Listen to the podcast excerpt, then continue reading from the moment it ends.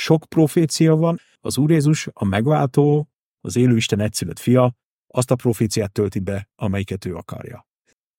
Neki joga van hozzá, ő úgy csinálja, hogy ő akarja. És akkor ezért nagyon jó Mikulásban látjuk a betlehemi proféciát, és akkor a csomó mindent, mesiási proféciát, amit mond, de mindazt mondjuk, hogy neki volt joga, hogy kiválassza, hogy melyiket valósítja meg. És akkor ott meglátjuk, és, és mi azt szeretnénk, és ez volt a célunk, vagy a célom is, hogy, hogy ezeket a proféciákat úgy lássuk, mint ahogy a proféták elmondták, és amikor néha azon túl látjuk, hogy Isten megújította és megmutatta benne a mesiási proféciákat, akkor azt úgy érzékeljük azt, hogy ez az Isten munkája. Tiszteljük meg a profétákat azzal, hogy azt gondoljuk, és azt gondoljuk át, amit ők mondtak, meg amit ők gondolhattak, és az Istennek joga van azt mondja, hogy ezen túl még ez ezt jelenti. És ezért voltunk óvatosak vele, és nem a mesés profit, na itt és itt és itt és itt teljesedett be, hanem azt mondtuk, hogy a profétai szövegeket igyekszünk komolyan venni, és ha komolyan veszük, akkor Isten megújítja, és nekem sokat adott, és egy kicsit az a megdöbbenés, amikor az Úr Jézus megjelenik, és elkezd prédikálni, és akkor ja, hogy a proféták erről beszéltek nem gondoltuk, hogy erről beszélnek, de mégis erről beszéltek, mert, az Úr Jézus betöltötte, és azt és úgy, ahogy ő akarta, és ezért volt, hogy nem a messiási profétákat szemezgettük, és így teljesedett be, mert a proféciák akkor is igazak, hanem úgy teljesednek be, mint hogy mi elképzeltük.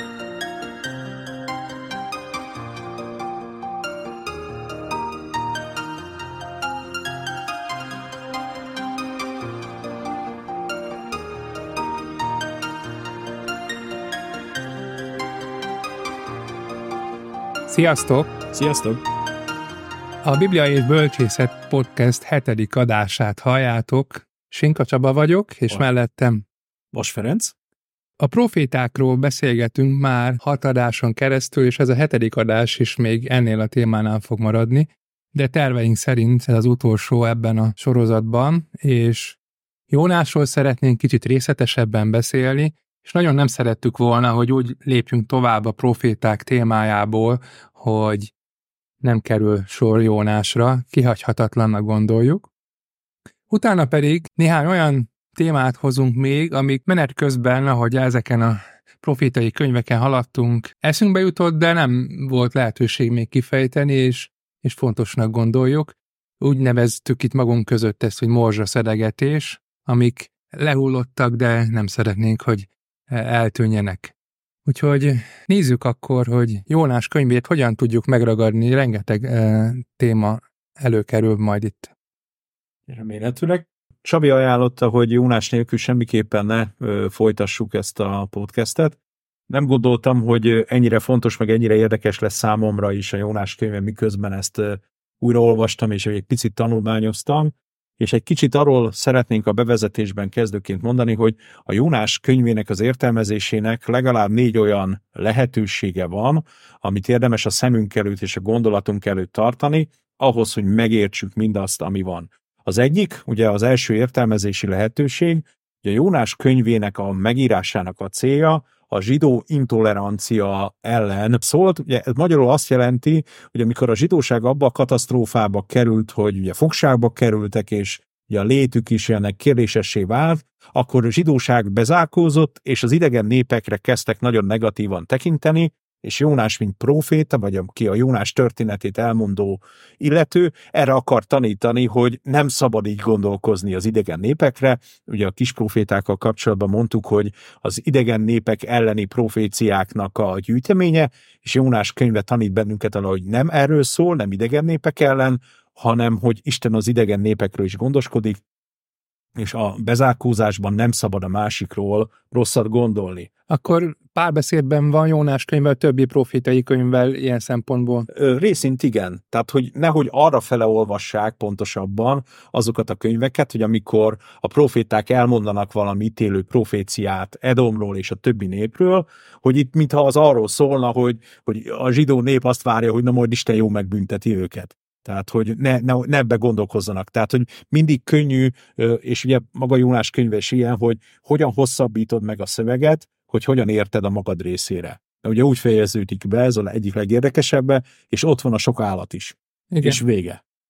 Tehát, hogy ott a szerző azt mondja, hogy neked ezt tovább kell gondolni, hogy ez mit jelent a saját életedre. Tehát ugye ez a Jónásnak is ezért, ugye ez egy Rudolf nevű teológusnak a megértése, hogy hogy ez ellen van. Tehát ugye ez nagyon sokszor előjön. Az új szövetségben ilyen Márk evangéliuma, hogy, hogy féltek az asszonyok, azzal fejeződik be, ha azt a oldalékot nem, nem veszük oda. Igen. Tehát, hogy van egy ilyen, tehát ugye a, a, ők is ismerték a hiánynak a szerepét. Igen. Tehát ugye ez az értelmezési, hogy valami hiányzik, a maga gondolatával hogyan toldott ki, és majd, majd szeretnénk erről beszélni, hogy milyen irodalmi lehetőségek vannak. A másik, ugye ez talán hozzám a legközelebb áll, hogy egy szatíra Jónás könyve, a, egy olyan karikatúra, ezt úgy fogalmazta meg Klaus Koch, az ő könyvét is olvasom, amikor erre készülök, hogy ez egy olyan karikatúra, hogy miközben olvasod a Jónás könyvét, mosolyogsz. Hogy, hogy mi történik. Tehát, hogy, hogy ugye ott van, és Jónás nagyon megharagszik arra, hogy, hogy a tök elbomlik el alóla, és akkor, hogy hát de miért? Tehát, hogy mikor mondja neki, hogy és te ki vagy, és te honnan jöttél, és te kit imádsz, és akkor mondja a kapitány, hogy hát mit csináltál te ilyet? Tehát, hogy, hogy te tudtad az igazat, de miért csinálod ezt? Tehát, hogy a, a, szatirát, és ugye az egy kicsit ugye mindig mást kell gondolni. Tehát, hogy itt azt lehet megérteni benne, ugye a szatírának, meg az iróniának, ugye előjött ugye a teológiai körökbe is, hogy mi az irónia, meg a szatíra, hogy nem azt jelenti, amit mond. Tehát ugye pont benne van, és ugye ez a nehézség ennek a szövegnek, hogy Isten azt mondja Jónásnak, hogy kelj fel és menj, és Jónás fölkelt és ment.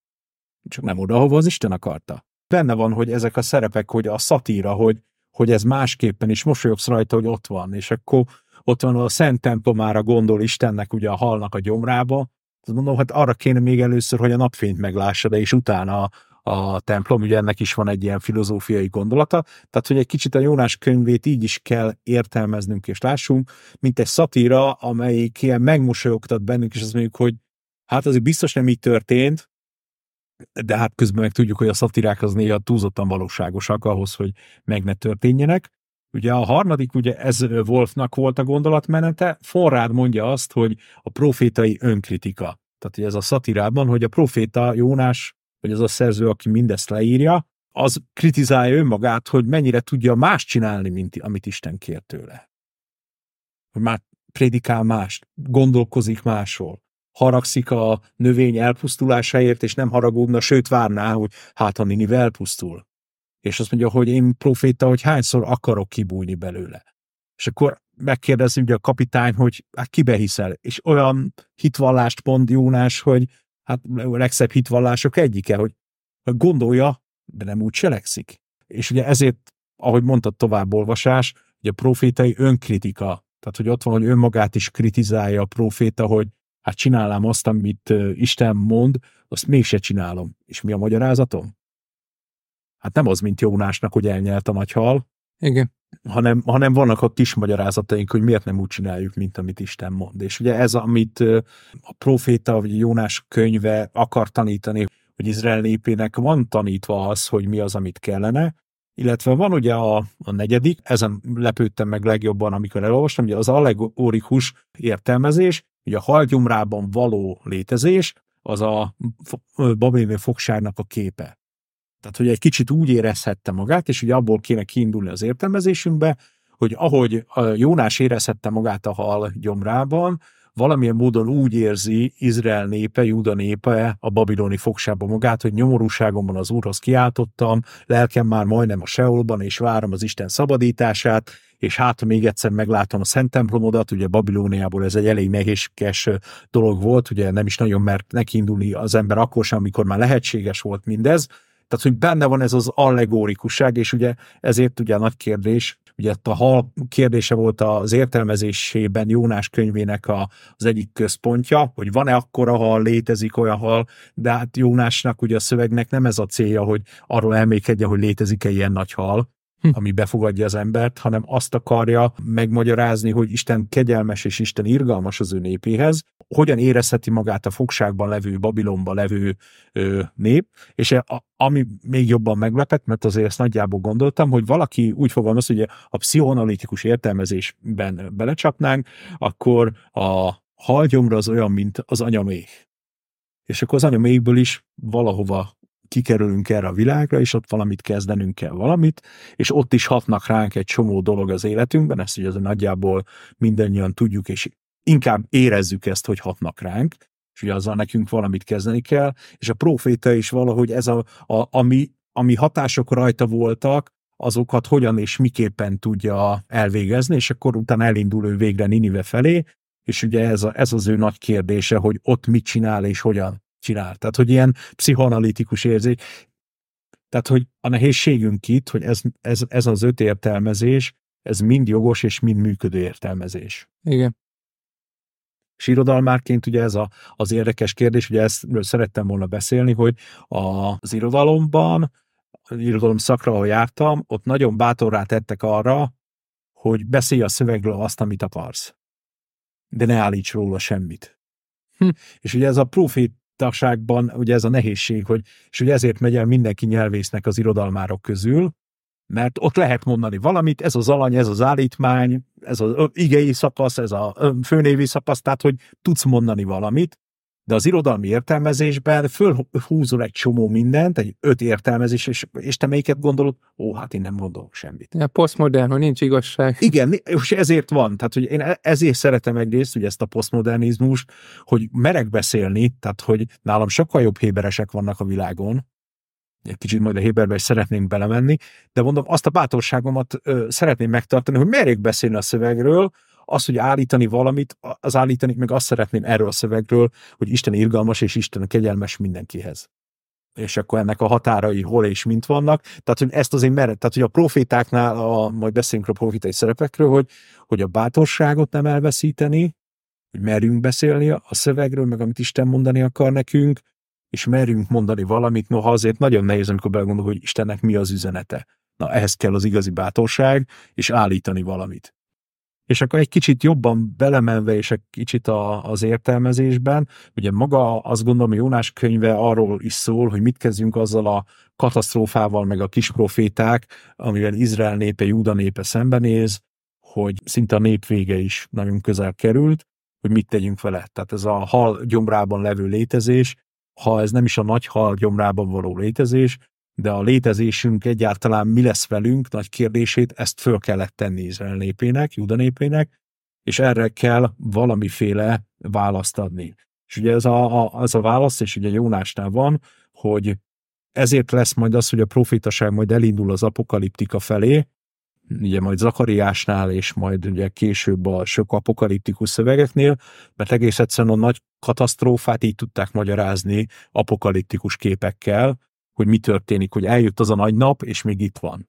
A másik, amit szeretnék kiemelni, ami egy picit meglepett, egy nagyon picit belenézegettem a Héber szövegbe, hát elkövettem ezt a hibát, idézőjeles hibát, mert ilyen dolgokra leltem, és két irodalmi, meg bölcsészeti dolgot szeretnék ezzel mondani.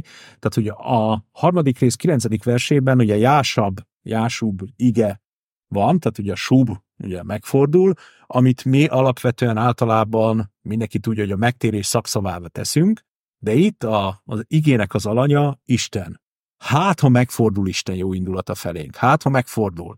Tehát ugye, hogy itt kell érzékelnünk azt, hogy bizonyos szavak, amelyeket szakszóvá teszünk magunk gondolatában, annak van egy eredeti alapvető értelme, és a megtérés az, az csak az emberre vonatkozik, hogy Isten, megtérjünk Istenhez, de ez abból a szóból alakul ki, hogy megfordulni. És hogy Isten háta megfordul az ő népe felé, hát az ő haragja elmúlik, és ez a nihám szó a kulcskérdés, vagy a kulcs szó a Héberben. A másik, amit ugye szeretnék, ugye, a Héber és a görög nyelvből tudjuk azt, hogy nem várhatjuk el a szóismétlés kerülését, mint a magyarba. Szoktam elmondani, első négy osztályban megtanították, négy mondaton belül egyszer használjunk egy szót. Ugye ez az alapszabály, ami a, az általános iskolában legegyszerűbben is megtanítják. Ez Héberben, görögben, más és más okok miatt nem lehetséges. Épp ezért mindig nagyon óvatosan kell lenni, amikor szóismétlést látunk egy héber meg egy görög szövegbe, hogy az biztos, hogy van-e jelentősége, vagy nem is használhat más szót. És ugye itt a gádol szót emelném ki, ugye a nagy és ez többször kifejlel, és megjelenik a gádal igen, mint ugye a nevelésnek az alapigéje, tehát ugye nevelni, nagyra nevelni, ugye az ige Nagyra nősz, fiam. Nagyra nősz, fiam, és ugye ezt mondja, hogy hát ezeket én neveltem, Ninive fiait, hát miért ne, miért ne félteném őket, és miért ne akarnám az ő javukat, meg kegyelmes lenni hozzájuk, és ez a nagy szó, tehát nagy haragra gerjedt Jónás. A nagyváros én neveltem, ugye szintén ugyanaz a szótő. Nagy vihar, nem? A, és a nagy vihar. És Isten bocsátott, na, küldött, ugye, küldött, ugye Málach, Málach, Malakiás, hogy Isten küldött vihart, tehát küldi Jónást, és küldi a vihart. És a vihar engedelmeskedik Istennek, hát Jónás nem annyira. Tehát a, a szatíra szó.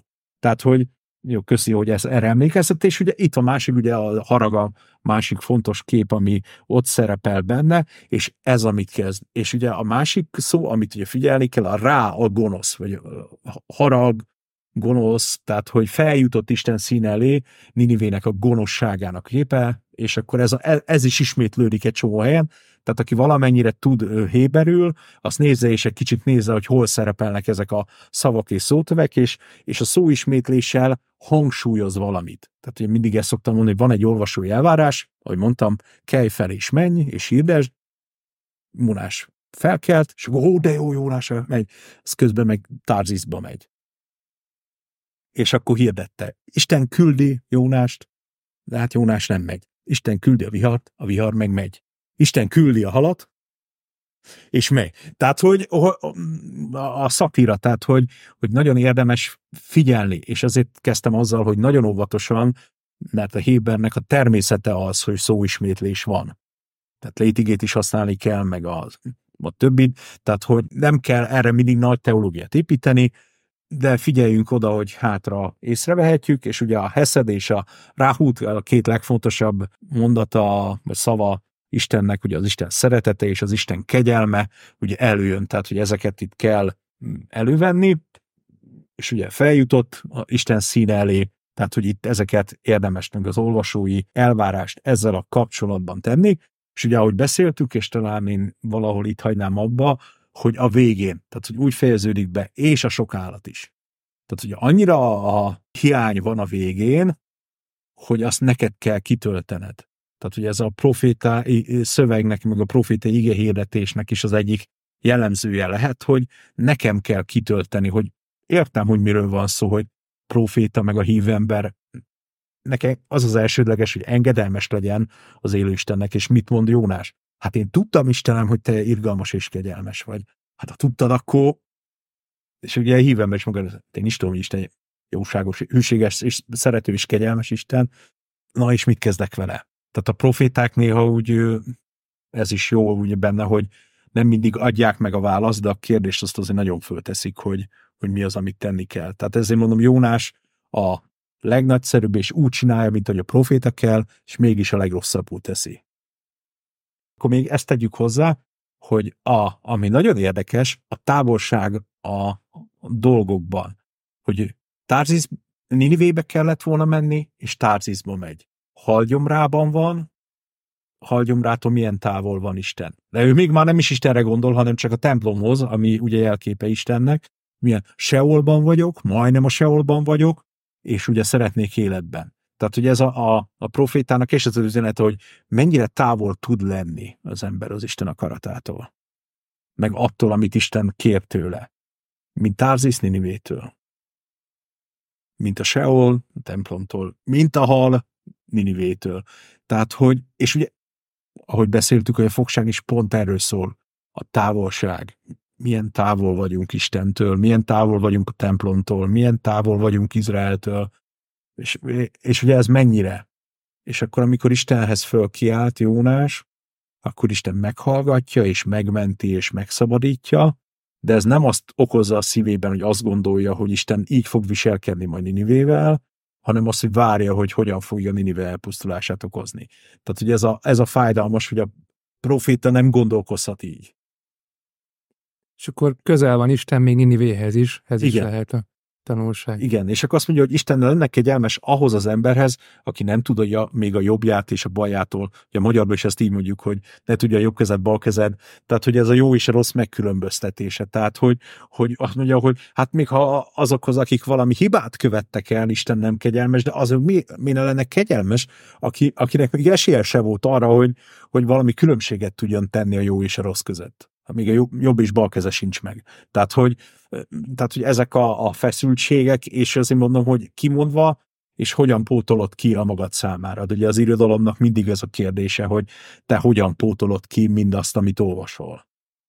Benned mit jelent? És Igen, tehát hogy ez hova vezet, hogy ezt, vezet, és azért mondom, hogy, hogy ezért van az, hogy az irodalom nem állíthat mindig, tehát ahogy mondtam, hogy nem szoktak állítani valamit, de de valamit mégis állít, amivel szemben. Tehát, hogy ugye, ugye beszélgettünk itt a profitasággal, mi az, amit Isten mond? Mi az, amit állít a szöveg Istenről? Mi az, amit kér? Tehát, hogy amikor ezt kihagyjuk, akkor, akkor addig csak szöveget értelmezünk, nem hívő életet élünk. Tehát én nagyon szeretek szöveget értelmezni, de hát hívőnek is lenni kell. Igen. Kimeríthetetlen téma Jónás könyve, de most tovább lépünk és olyan témákról beszélünk, amiket még fontosnak tartunk, most jön a morzse szedegetés. Beszéljünk egy kicsit a Septuagintáról és a proféta könyve, profétai könyvekről. Tehát nekem az egyik nagyon nagy pozitívum abban a hat, illetve hét adásban, amit fölvettünk, hogy életemben először elővettem a Septuagintát, és beleolvastam. Nagy bűnöm ez nekem, hogy csak most tettem ezt, de azt a képet szeretném egy kicsit fölvillantani azokra, akik még nincsenek benne ennyire a, ezekbe a dolgokba. Ugye a Septuagint a szerepek körül egy nagyon nagy vita van, még a közösségünkön belül is, és azért mondom, hogy azt gondolom, hogy igen, a Septuagintát is kell és lehet olvasni, nem muszáj, tehát nem erről van szó, de aki egy, akinek van rá erre módja és lehetősége, mert ugye egy könnyű megoldást, mivel görögül van, ez segít enne a számunkra, hogy tovább és jobban értelmezzük ugye a hebrajkánkat, meg a bibliánkat, mások pedig ugye ennek a szerepének a, a attól félnek, hogy a Héber nyelv ismeretének és a Héber kultúrának a kicsit a, az eltolása szerepel benne, és én ezzel szemben azt gondolom, hogy a Septuaginta abban segíthet nekünk, akiknek van rá módunk és lehetőségünk olvasni, hogy kicsit úgy olvassuk, mint ahogy Madácsnak az ember tragédiáján kívüli összes szövegét, hogy az hogyan fejlesztette ki az ember tragédiáját. Tehát hogyan jelennek meg a gondolatai benne. Tehát a Septuaginta segít nekünk abban, hogy például ugye a szakszavaknál, tlipszehoz, tehát a szenvedésnek, a nyomorúságnak a szakszavát, ha megtalálom, ja, akkor ez azt is akarja jelenteni, és akkor elindít bennem egy gondolatot, hogy, hogy itt erről akar beszélni, hogy a kérük szó, vagy, vagy ilyesmi, hogy ugye a profétimi, ugye az nem ugyanaz, mint a nábi, tehát hogy, hogy ez árnyalja a képünket, és van egy irodalmi kép, ugye bölcsészet és biblia és bölcsészet, Faustnak meg, Goethe Faustjának megtalálták száz évvel később egy olyan verzióját, amikor Goethe odaadta a Faustot, amikor még írta egy hölgynek, aki szórakozásképpen leírta. Lemásolta a Faustnak az Visszaadta az eredetét, de magának lemásolta. Igen, le, magának lemásolta, és ugye, mivel ugye 40 éven keresztül írta a, a Faustot Goethe, tehát nagyon, tudjuk, hogy nagyon sok verziója volt. És ez az ős Faust segít nekünk abban, hogy látjuk egy pillanatban, hogy mit gondolt, hol tartott Goethe, abban még megalkotta a szöveget. Tehát egy kicsit a Septuaginta is ilyen, hogy addig, amíg a BHS-ig eljutunk, és a maszoréták letisztázzák a szöveget, a Septuaginta segít bennünk, hogy állomás addig, amíg a bibliai szöveghez eljut. Tehát, hogy ugye a bibliai szöveget, ugye az, mi nem azt hiszük, hogy így kipattant az emberek fejéből, hanem emberek dolgoztak vele, és az Isten szent lelke által megfogalmazták, letisztázták, hogy számunkra értető legyen az Isten szava. Tehát mi ezt így értelmezzük, tehát nem, a bibliai szöveg az nem így előttünk termet, hanem sok munka volt benne, és illetve még egy valamit szeretnék, és akkor utána menjünk, mert az az nem olyan érdekes téma, csak nekem, hogy az egyik, amit tanultam ebből a felkészülésből, hogy a negyedik század volt a legsötétebb százada Izrael és Júda történelmének,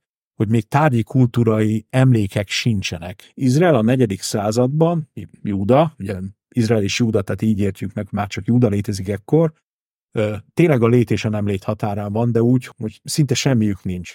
És ekkor döntenek úgy a zsidóság, hogy lefordítják görögre az Ószövetséget, tehát a szentiratokat, mert abban a félelemben voltak, hogy lehet, hogy nem is fognak létezni, hogy valamilyen módon az az üzenet, amit ők Istentől kaptak, át tudják adni. És a Septuaginta ez a szerepe, hogy megijednek, és valamilyen módon mentik azt, amiük van, és ugye ezért ezt a mentést ezt nem tolhatjuk félre, de az, hogy ez, ez a félelem mozgatja, hogy most mi lesz velünk. Igen. És hogy legalább az, amink van, amit az Istentől kaptunk, ha a népünk el is veszik, akkor azt legalább őrizzük meg. És ezt nyilván valaki úgy mesél, hogy igen, a héberek a görög kultúrára akarták ugye átültetni, de ez volt a motivációs bázisuk az egyik, hogy lehet nem is lesz már héberül beszélő, meg héberül értem. És már mire az Úr Jézus az érünk, már tényleg nem sokan voltak, akik értették. Most akkor én kérdezek, mi nem változott a kép benned a profétákról, én Igen. ezek után? Négy dolgot írtam össze, amiben szerintem most tisztában látok a profétákkal kapcsolatban. A proféták okosak voltak, bátrak, hűségesek, és ők is emberek voltak. Egy-egy mondatban kifejtem ezeket. Okosak voltak, mert felismerték, és mindenki másnál jobban látták, hogy mi a saját koruk helyzete, és mi a kihívásai. Élesebben tudtak erre rátekinteni minden kortársuknál. Ez derült ki számomra, hogy, hogy mennyire értették ezt.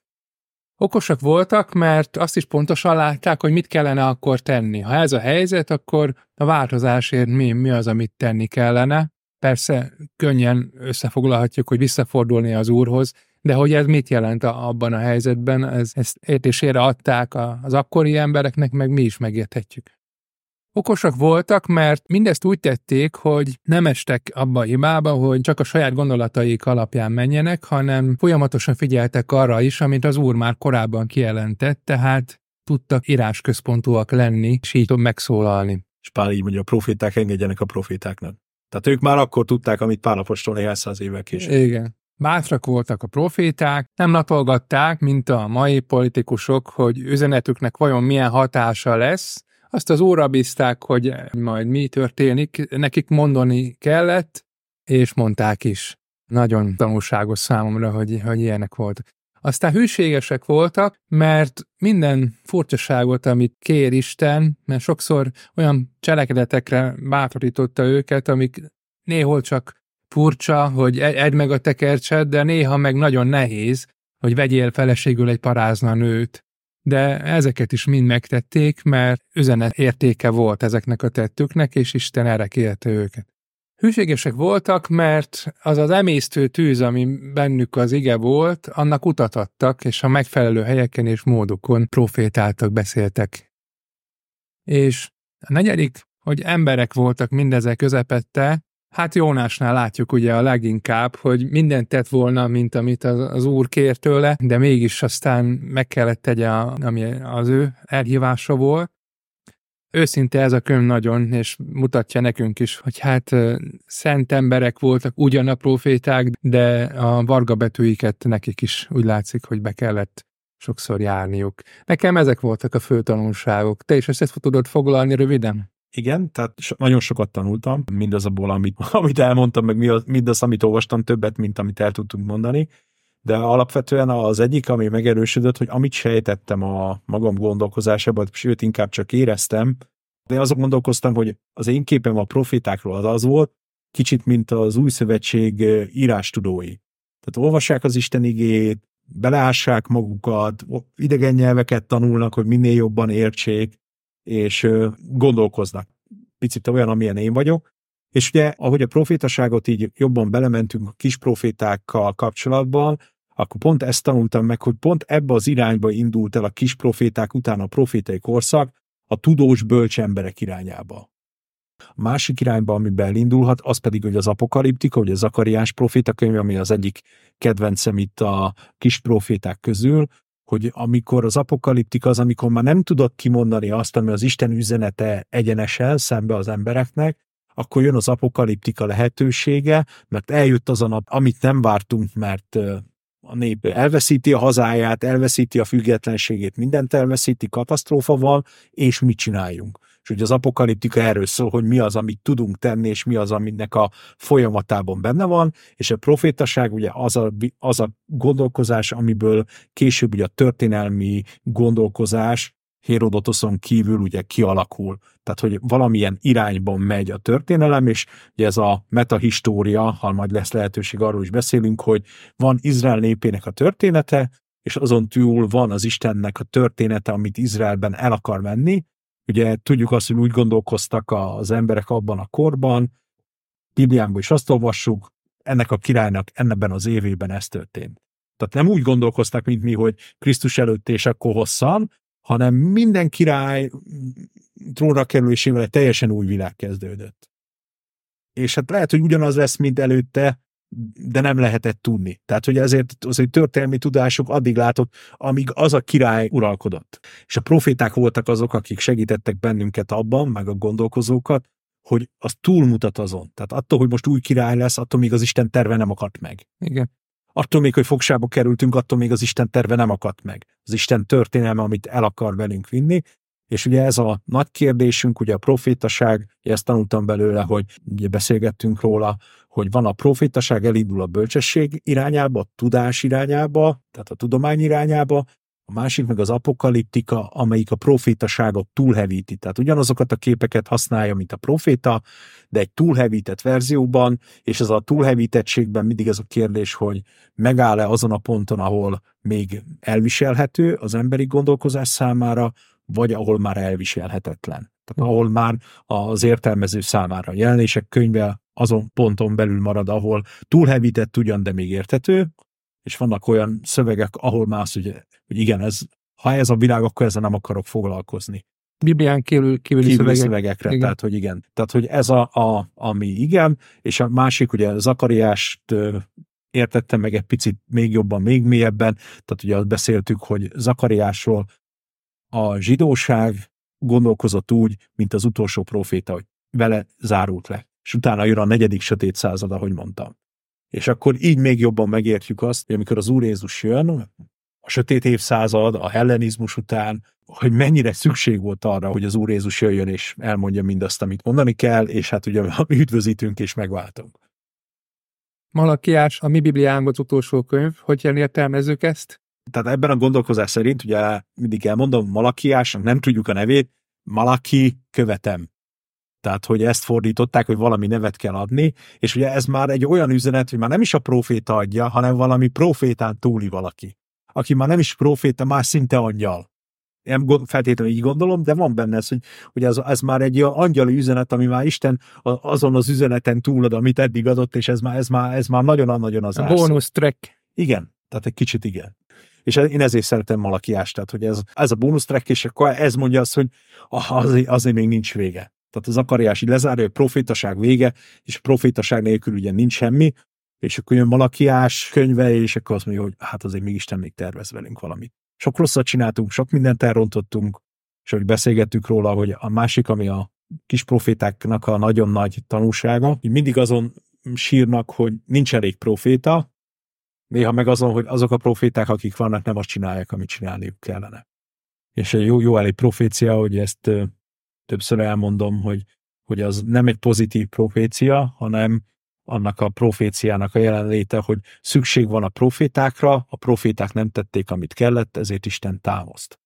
Tehát ez majdnem a, a, annak a proféciának a beteljesedése, hogy majd a kövek fognak kiáltani helyettetek. Tehát, hogy ezt egy kicsit így kell, és hogy miért nem beszélgettünk olyan nagyon sokat a mesiási proféciákról. Pedig van pár belőlük. Igen, tehát, hogy én itt ezt gondolom, ugye kicsit kitekintve arra a világra, amiben benne élünk, hogy van egy profécia, amit nagyon-nagyon sokat emlegetnek. Ugye ez, hogy Izrael állama, a fügefa, újraéled, és ez a, ez a bizonyítéka az Isten igényének. És nagyon sokszor nagyon leegyszerűsítik, hogyha ez igaz, akkor hát a proféciák beteljesednek, és akkor minden. És ugye a mostani események bizonyították azt, hogy Izrael állama azért nem olyan törhetetlen valami, mint ahogy azt mi a proféciák alapján elgondoljuk, meg ahogy szeretnénk látni, és, akkor szembesülünk az, amit a kis proféták, hogy hát azt gondoltuk, hogy Jeruzsálem legyőzhetetlen, vagy legalábbis elfoglalhatatlan, mert ott az Isten temploma, és akkor egyetlen egy profécia rátesszük az egész ige értelmezésünket, és akkor az egy kicsit meginog, akkor ott nagy baj van. és ezt látjuk az ige értelmezésben, hogy, hogy ezzel, ezzel sokat küzd a, a keresztény közösség, mert ezt a proféciát mondta. De miért nem foglalkoztunk? Tehát, hogy ö, sok profécia van, az Úr Jézus, a megváltó, az élő Isten egyszülött fia, azt a proféciát tölti be, amelyiket ő akarja. Neki joga van hozzá, ő úgy csinálja, hogy ő akarja. És akkor ezért nagyon jó Mikulásban látjuk a betlelmi proféciát, és akkor a csomó mindent, mesiási proféciát, amit mond, de mindazt mondjuk, hogy neki volt joga, hogy kiválassza, hogy melyiket valósítja meg. És akkor ott meglátjuk, és, és mi azt szeretnénk, és ez volt a célunk, vagy a célom is, hogy, hogy ezeket a proféciákat úgy lássuk, mint ahogy a proféták elmondták, és amikor néha azon túl látjuk, hogy Isten megújította és megmutatta benne a mesiási proféciákat, akkor azt úgy érzékeljük azt, hogy ez az Isten munkája. Tiszteljük meg a profétákat azzal, hogy azt gondoljuk, és azt gondoljuk át, amit ők mondtak, meg amit ők gondolhattak, és az Istennek joga van azt mondja, hogy ezen túl még ez ezt jelenti. És ezért voltunk óvatosak vele, és nem a mesés elprofit, na itt és itt és itt és itt teljesedett be, hanem azt mondtuk, hogy a profétai szövegeket igyekszünk komolyan venni, és ha komolyan veszük, akkor Isten megújítja, és nekem sokat adott, és egy kicsit az a megdöbbenés, amikor az Úr Jézus megjelenik, és elkezd prédikálni, és akkor ja, hogy a proféták erről beszéltek nem gondoltuk, hogy erről beszélnek, de mégis erről beszéltek, mert, az Úr Jézus betöltötte, és azt és úgy, ahogy ő akarta, és ezért volt, hogy nem a messiási profétákat szemezgettük, és így teljesedett be, mert a proféciák akkor is igazak, ha nem úgy teljesednek be, mint ahogy mi elképzeltük. Nagy hálával tartozunk mindazoknak, akik az idejüket arra szánták, hogy ezeket a profétai témájú podcasteket meghallgatták. Szeretnénk kérni tőletek, hogy adjatok kis visszajelzést számunkra. Az e-mail címünket eddig nem mondtuk, de ez az e-mail címünk szolgatás.gmail.com Várunk gondolatokat, visszajelzéseket az eddigi adásainkkal kapcsolatban. Elérhettek bennünket a Facebookon a szolgatásra rákeresve, van egy Facebook oldal, az egyes epizódokat oda kiposztoljuk, és alatta várjunk ott is esetleg kommenteket. A YouTube-on is megtalálhatóak vagyunk, egy-egy adás ott is fenn van, és ott is a kommentmező használható. Mi lesz a következő témánk? Beszélgettünk a következő témáról, mindenképp új szövetségi lesz, még, még tárgyalunk, hogy pontosan mi, legyen meglepetés, de új szövetségi talajra ugrunk majd át. Sziasztok! Sziasztok.